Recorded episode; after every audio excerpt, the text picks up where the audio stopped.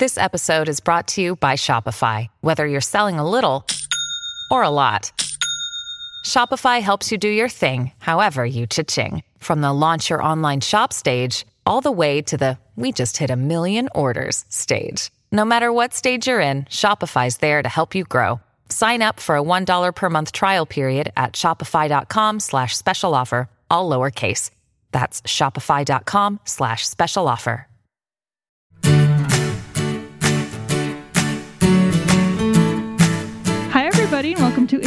I'm Danielle Town. I'm here today with one of my wonderful friends and, frankly, one of the most brilliant people I know, Annalisa Gigante. Annalisa is the former CTO of Lafarge Holcim, and she was the executive committee member of a Adecco Group.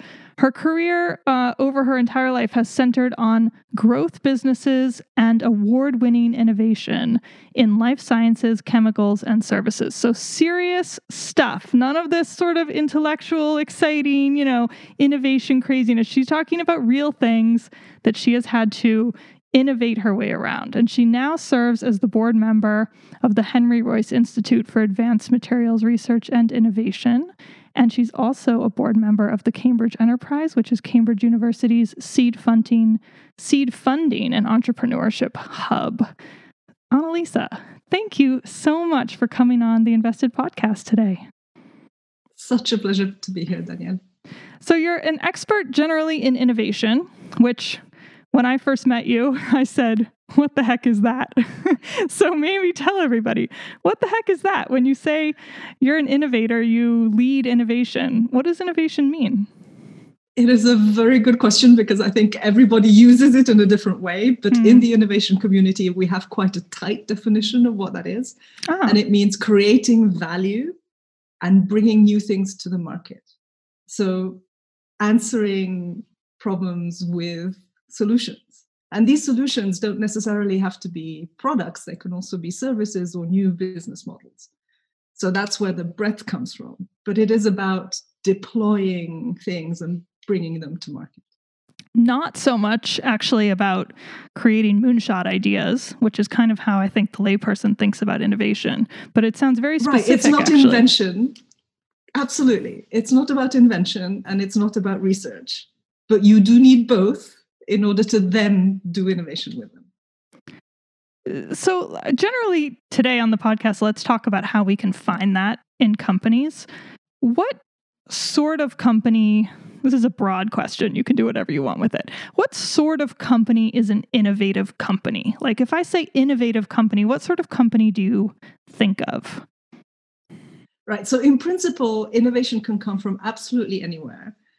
And no matter the industry you're in, um, you can try and think of things in a new way and bring them to market. But there are some standout companies out there um, that have continued to bring innovative products and solutions to market over time, getting better and better and better. Uh, the obvious example is Apple. Um, hmm. So they started, um, you know, really thinking differently, right? Trying to, to look at how to use computers differently. Um, but I think it all really came together when they launched the iPhone. Hmm. And they basically answered an unspoken need from the market and created um, this set of customers that they could serve with more and more products and a stronger ecosystem of products over time. And they're a great example because not all the innovations they do are breakthrough. Some of them clearly are, but some of them can just be incremental. Um, if you're in the consumer tech business, you know that you have these annual launch cycles. So we know that from the launch cycles, some are incremental, better at this, stronger at that, and some are really step changes. Um, but within their corporate culture, within their organization, they have been able to build the system where people can work together from all different um, backgrounds and all different knowledge bases to really solve a problem.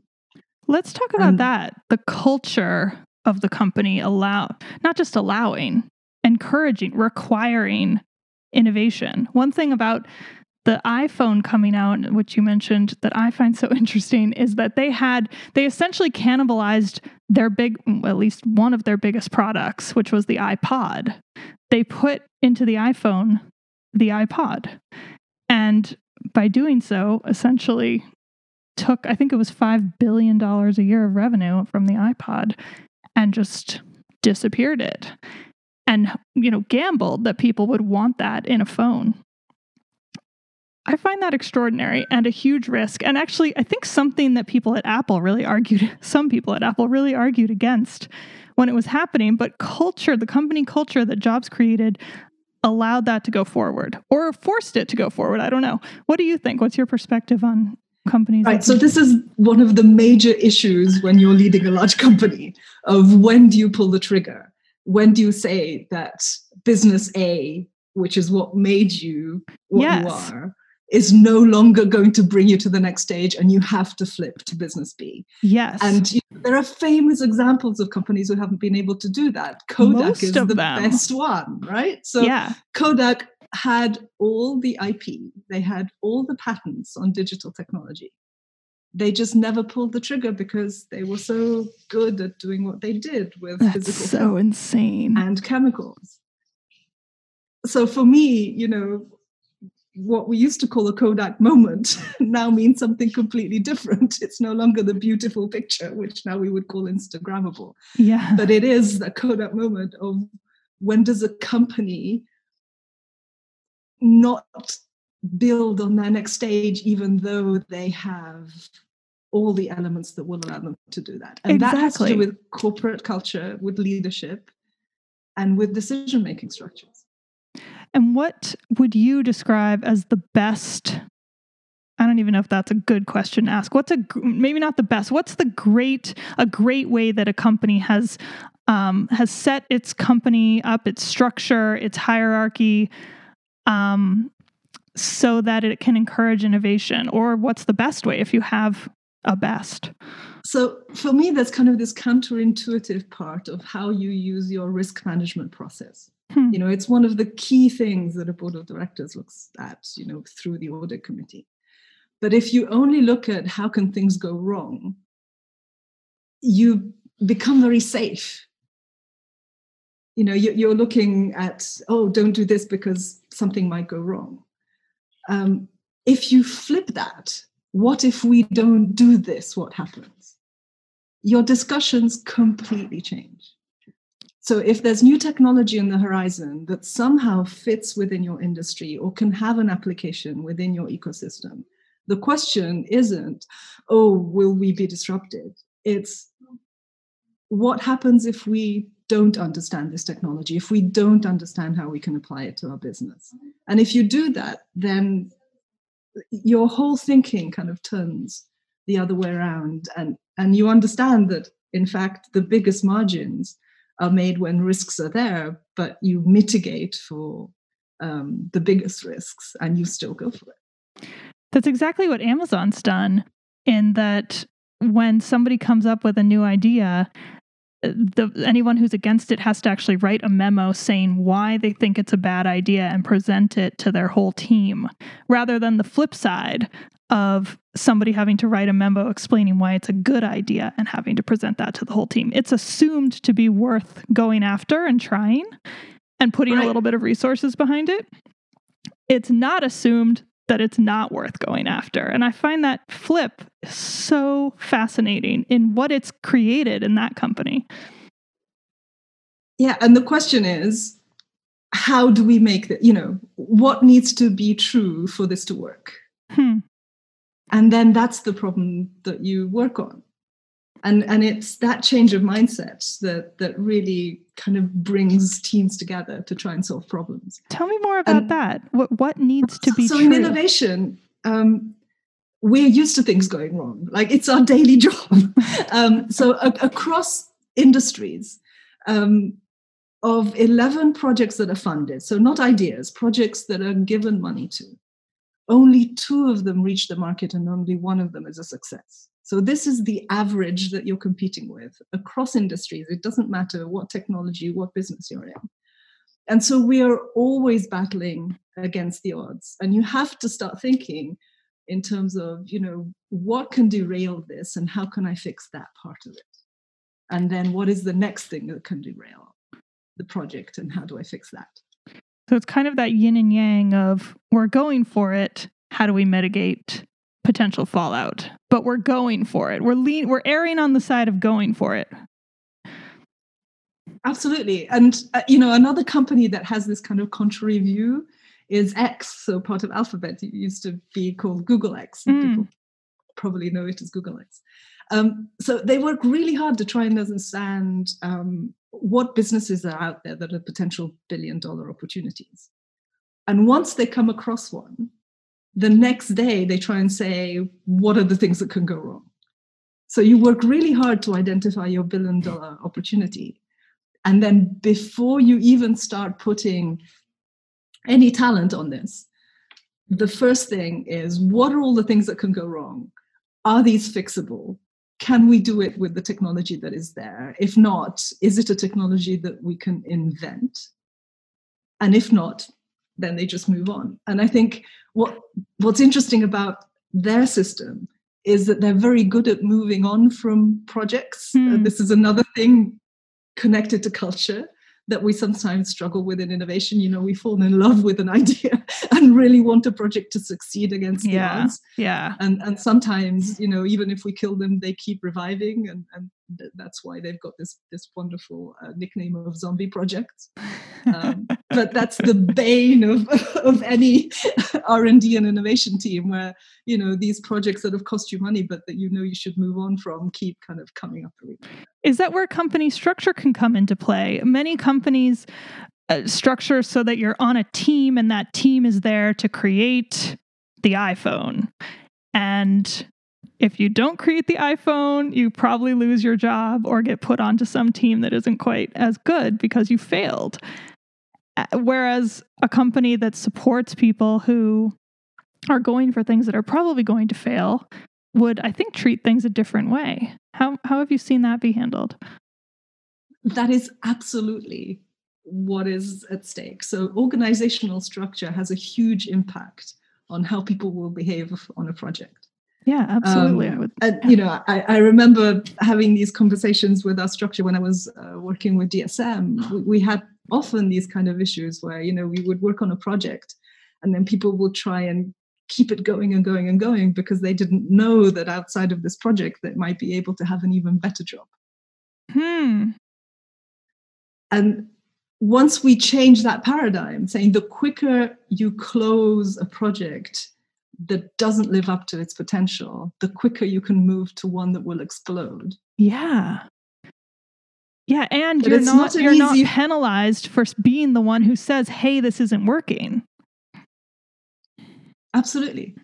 But it's a difficult change of mentality, particularly for large companies where your organizational structure is written somewhere, right? And you have to kind of move from one box to the next and that's why today so many people talk about agile organizations right so project mm. teams that can come together to solve a particular project and then move on and do something else a little mm-hmm. bit like the film industry does as a whole hmm, that's an interesting analogy also while you were talking about being able to grab onto an idea and then immediately find all the things that are wrong with it. It just it, it's exactly the way we talk about investing on this podcast and the way I try to practice my investing, but I have never ever thought about it as an innovative process. And it was just it just struck me. Yeah, that's exactly what we do. We try to find some cool company and then immediately discern what's actually going on behind the facade by reading everything I can about it, and then use a checklist to find more problems that could come up that I may have not just naturally thought of, and only then allow myself to start to get a little bit excited. So it's it's actually really really similar and it's a system that works. It's a system that allows us to pretty quickly weed out the stuff that isn't going to work, which is the same. That is such a great example. And uh, you know whether you talk about investing or whether you talk about you know applying technology you really do have the same kind of thinking. You know what can go wrong? How can i fix it? How do i get an early warning? Yeah. um, so so i can fix something that's going to happen. Yeah. And when do i get out? Right. Uh, so we've got we've talked about kind of the culture of the company in terms of encouraging people to start new ideas and put up their hand and say this isn't working and fail fast so to speak. Um, we've talked about the structure. What else what else in a company do you look for? So in pre-covid times i used to call it a, a corridor test. Ooh. you know you go visit companies Mm-hmm. And you know from sitting in reception or from going to a corridor whether it's a buzzy, energetic place or whether it is. Ah, and uh-huh. it doesn't matter, you know, what is written on the website or what kind of cool things they might produce or what the annual report looks like. Actually, that test for me is more meaningful than many other things. What I is don't that have test looking at? today. Is it like happiness well, of employees? Like what what kind of energy of employees? What are you thinking about with that test? Just movement. Huh. You know, are people talking to each other? Are they going from one office to another? Do they say hi in the corridor? You know, how do they look at you if you're a stranger and you're visiting the first time? Tiny little things, but cumulatively, they tell you a lot about a culture. And in innovation, you do have to be open to the outside rather than relying on, you know, the the things that you know from your colleagues or your internal processes and so hmm. for me that also shows you you know whether an organization is open to that or not.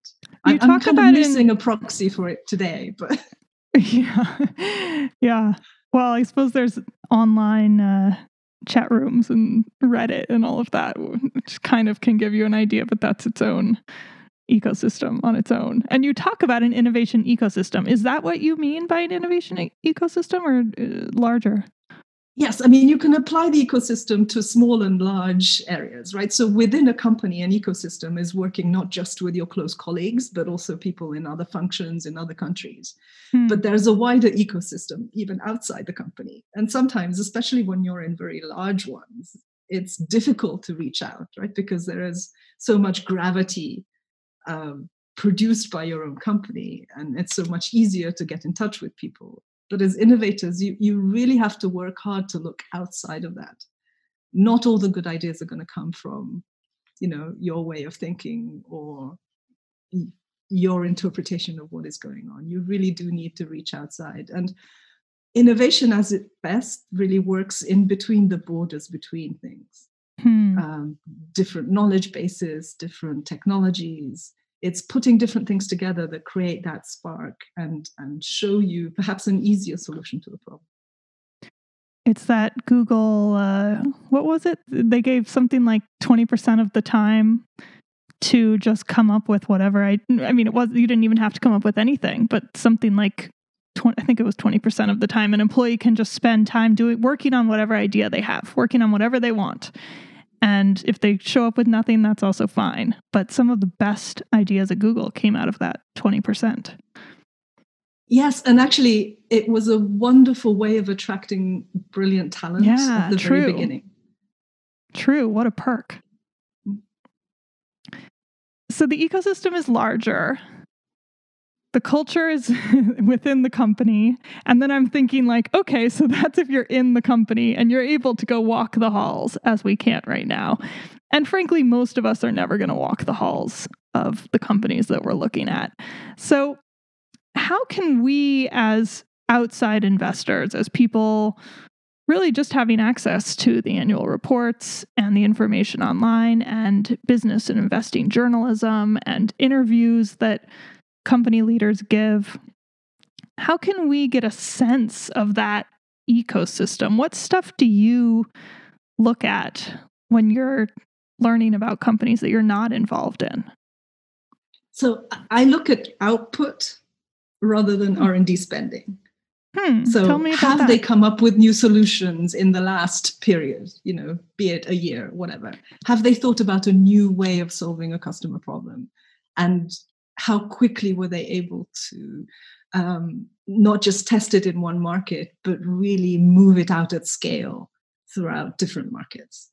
Um, and there is such a difference between you know just investing in r&d and then showing the output in terms of new products new services etc I think that's what's hard to see as an outsider is okay, here's their investment, here's what they say they're doing. What are they actually putting out? What's the result of something that they started two years ago and then maybe just never told people about ever again and just hoped that everyone would forget about it?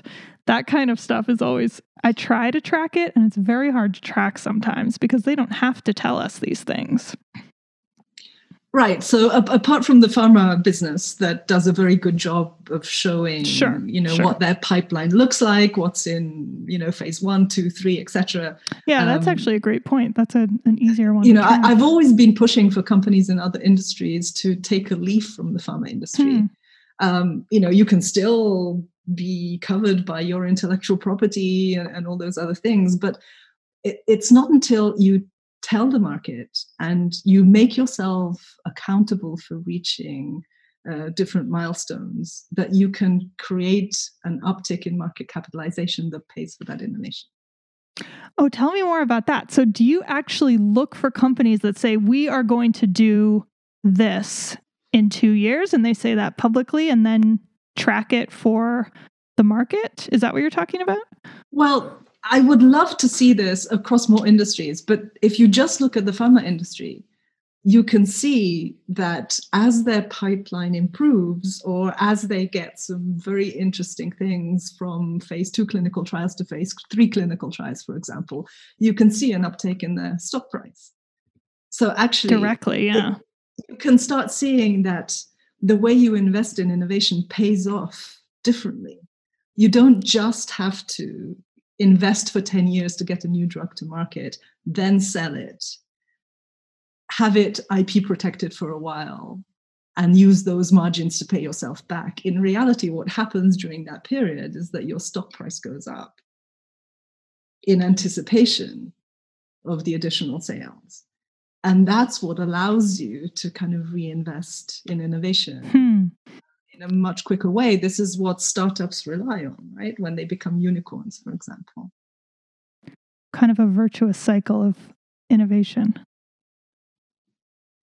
Yes, for sure. Uh, but you know, the trick is in delivering. So the trick is in creating that output.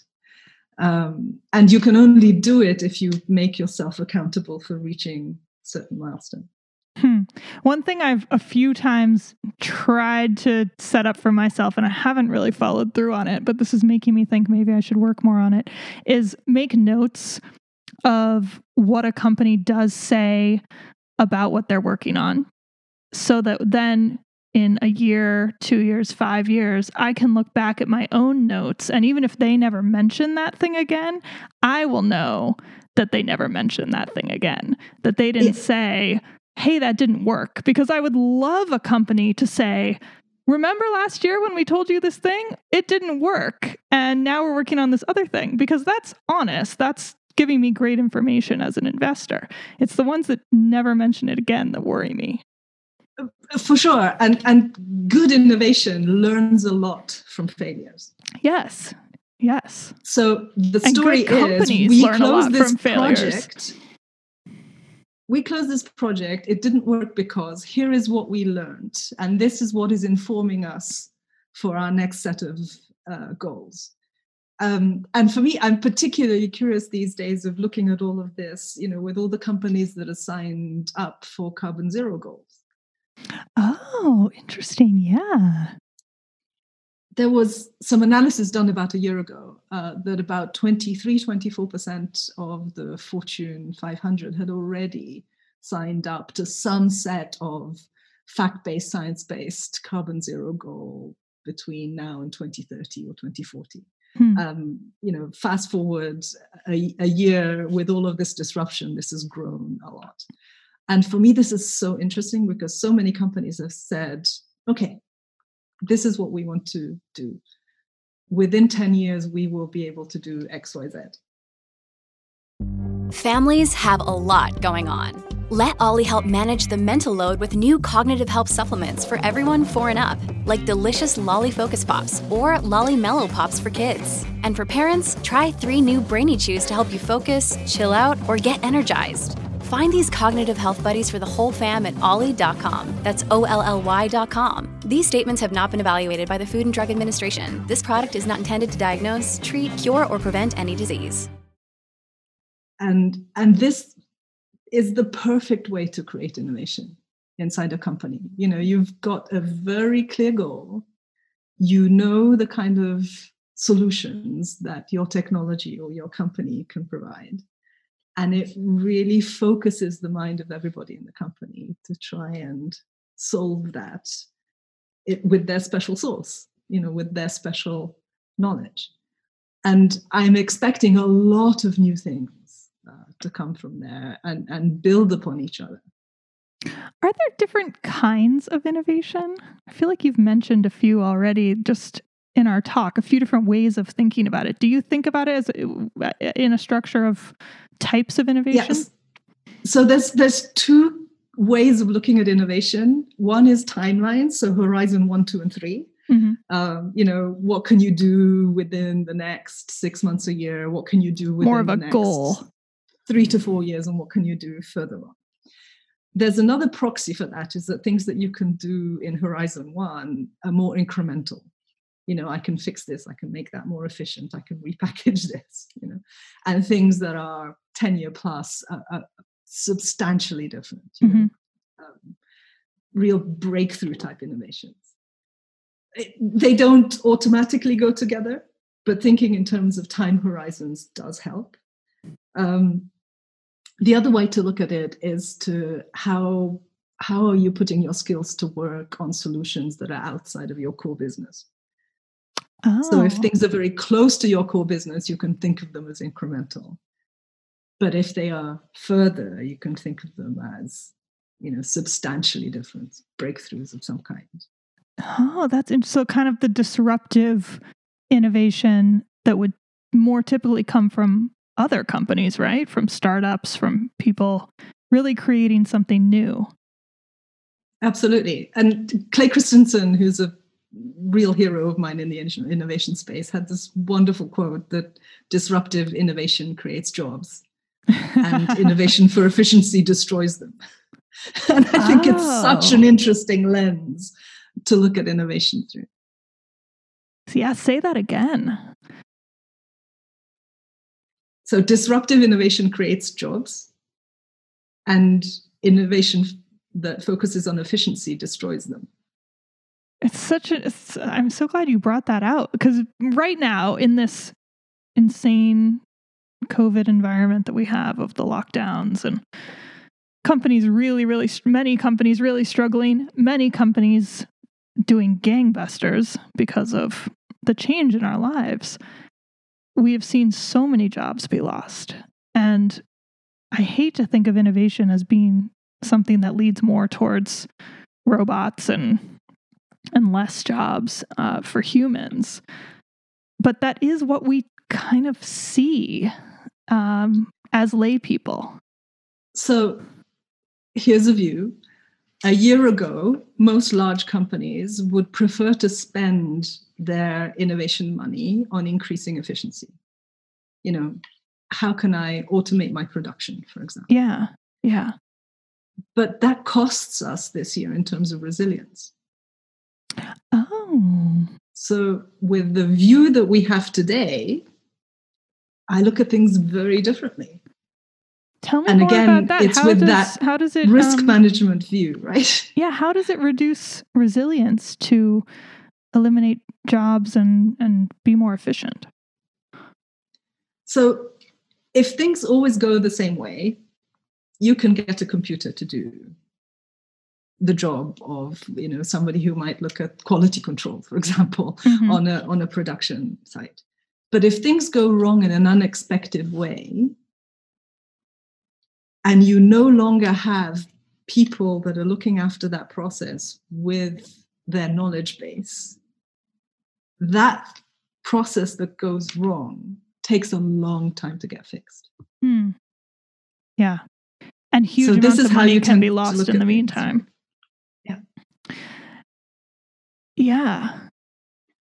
So, as you're looking at companies dealing with this stuff right now, have you seen any that have done really, really well? And you've said, oh, this was one I didn't really notice before, but they've responded so well to the crisis that now they're on my radar? So I've seen some amazing examples of putting skills to work to solve the current problems. One unexpected one was in the Formula One area. So Mercedes Formula One put their engineering skills to work, got together with uh, hospitals and universities, and tried to look at ways that they could help create a new type of ventilator. Mm-hmm. You know, it it was a period where there weren't any Formula One uh, Grand Prix going on, um, and it had so many good effects. One is, um, you know, this fast way of prototyping and thinking came from a, a fast engineering area into a hospital area where it was never used before. And on the other hand, the guys who had those skills and were kind of turning around in circles because they couldn't use them could put them to work to solve a problem for society right now. So, so it had positive repercussions all over. And it gave everybody that example of what you can do uh, when things are clear. And the fact that actually your skills um, can be put to work in so many different areas. That Mercedes, it was Mercedes, right? The Mercedes Correct, Formula One yeah. team. That team is just incredible. They they're amazing. They I'm a huge Formula One fan, and they uh, they won the championship this year. And Formula One just ended recently, and they um they won the drivers' championship. They just win everything, and they do it because of their culture in their team being so good. People want to work for them.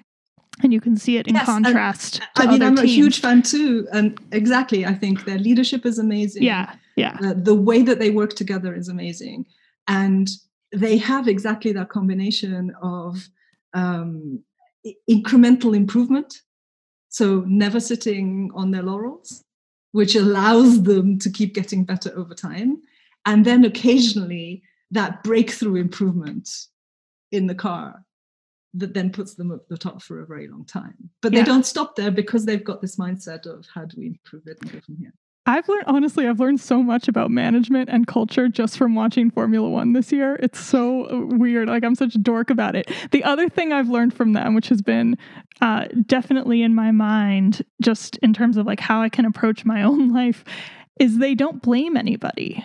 When there's an issue, they attack the problem. They don't try to figure out whose fault it was. And maybe they do a little bit just to make sure that like it doesn't happen again, right? But it's not about blame, it's not about firing anybody. And that is so different from the way other teams and other companies run. And it makes it so that people are not afraid to put their hand up and describe what happened. They're not covering things up and they're not out for themselves. They're there to support the team and figure it out so it doesn't happen again. And they've had a number of problems this year. They're not like a magical problem free team, but they have every time run that process and they come out better for it. And it's just so impressive. And it's something I remind myself of like, be more like, Yeah. it's so nerdy, like, be more like Mercedes F1. I don't know. so, so there's a couple of things in there. One is that um, you know by by sharing this, you're basically asking your network to solve new problems. You know, if problems have already come up before, you've solved them. Get to know what they are, Hmm. uh, so that you're ready to solve a brand new problem that hasn't come up yet. Yeah. Um, it clears the decks in a way. and for me the, the other part and, and you know the formula one area is a great example but so is space so for me the, the wonderful example is nasa i remember you know when my daughter was quite young you know we were watching um, some astronauts on the international space station going for a spacewalk and clearly very soon something went wrong Hmm. and so i was there with my daughter saying okay now pay attention Hmm. to how they speak to each other. And it was so different from what you see in the movies. in the movies, you see people going, ah, and running around and screaming and trying to get attention. And all of a sudden, everybody's voice was calm Hmm. and they just worked the problem. And they were saying, you know, some things that were kind of life threatening to a couple of people uh, going on the spacewalk. But everybody was super calm, analyzing the problem, working on it little by little. And they solved it. It's a tremendous example. Oh man. God, there's so much to learn about innovation. What are your other favorite companies? What, which ones do you love reading about and learning more about? Right, What- so- who are so you right following? now, I- I'm doing a lot of work on carbon zero. I think, you know, this is the decade when we're going to make some really big things happen. Well, we have to make some big things happen.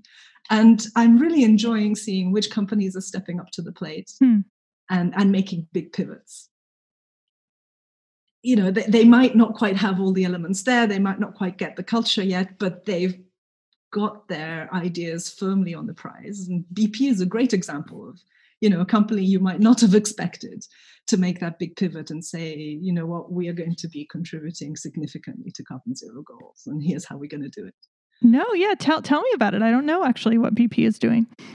Um, so earlier this year, they they came up with a brand new strategy, um, and they said that they were going to work on renewable energies and trying to get all of that to market. Um, you know, within kind of a sh- quite a short time, with 2030 timelines for, Hmm. for certain things, um, and it completely changed their organization, uh, what kind of things they're putting money towards.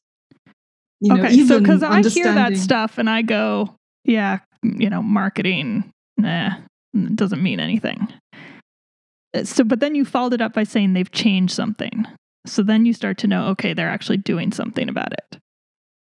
Yes, they've changed their organization. They changed what they spend money on. You can really see these things starting to take hold, and and that for me makes a huge difference. Um, and I'm always curious then to see what their competitors are up to, right? Whether they they they kind of react to it or not. And and for me, the example was Shell. So Shell had also made some really interesting investments um, in carbon zero tech of different types. They had hired some some great people. And then last week, I was reading an article on the FT that explained that a lot of people in these areas have decided to quit the company. Oh, And so oh. you're seeing how this is playing out in real time. yeah. It is so interesting. Do you get your information just from the same kind of sources that I could get information from? Journalism, like the FT? For sure. Okay. Yeah. So it's nothing, you don't have any secret uh, innovation. No, but I'm So- just, you know, because I'm a geek on these kind of things, then then maybe I can, I can read between the lines.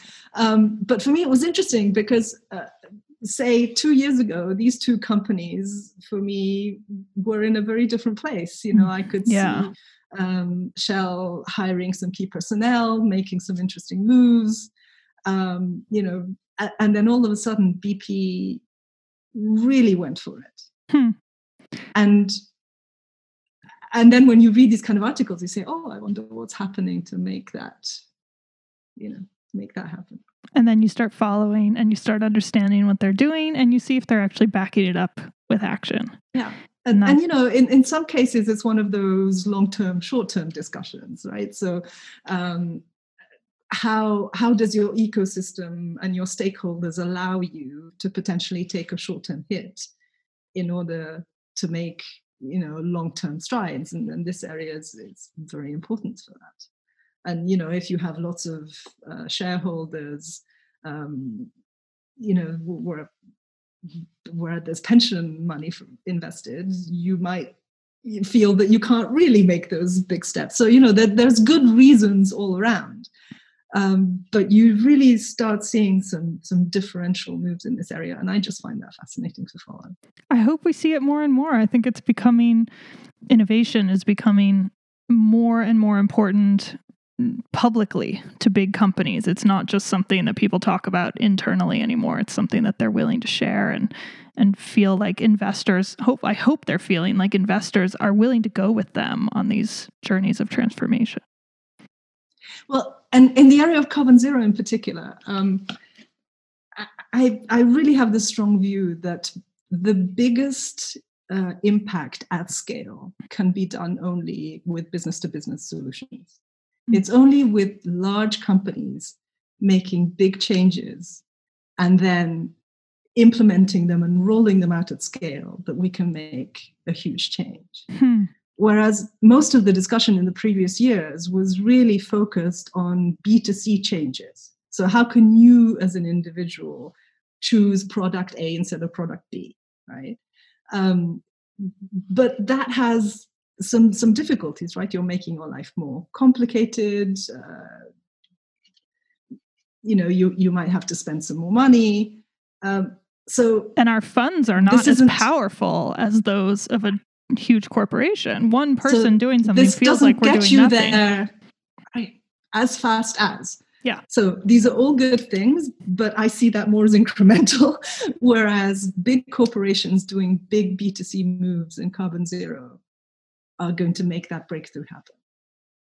Oh, I'm so excited about this. I love that that's your prediction. I hope it comes true. And uh, I'm going to leave it there. I've loved getting to talk to you today. Thank you so much Such for coming on and sharing. I hope you'll come back. Maybe you come back in a year and we can see uh, if BP is still sticking to what they said they would do. Let's see. that would be wonderful. I'd love to. Thank you so much um, for your invitation. Annalisa, how can listeners find out more about what you're up to? Connect with me on LinkedIn. It would be a pleasure. Go find Annalisa on LinkedIn. Uh, if you look like a nice person, maybe she'll accept you and follow whatever she's doing because it's always interesting. Annalisa, thank you again so much. Thank you. And thanks, everybody. Bye bye.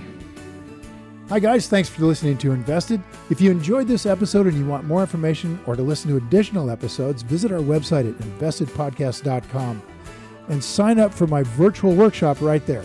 Spots are definitely limited for this event. I'm not kidding, they really are. They sell out very quickly. So, everything discussed on this podcast, by the way, is either my opinion or it's Danielle's opinion. And really important, it's not to be taken as investing advice because I am not your financial advisor, nor have I considered your personal situation as your fiduciary. So remember that. You're on your own here. This podcast is for your entertainment and education only, and I really hope you enjoyed it.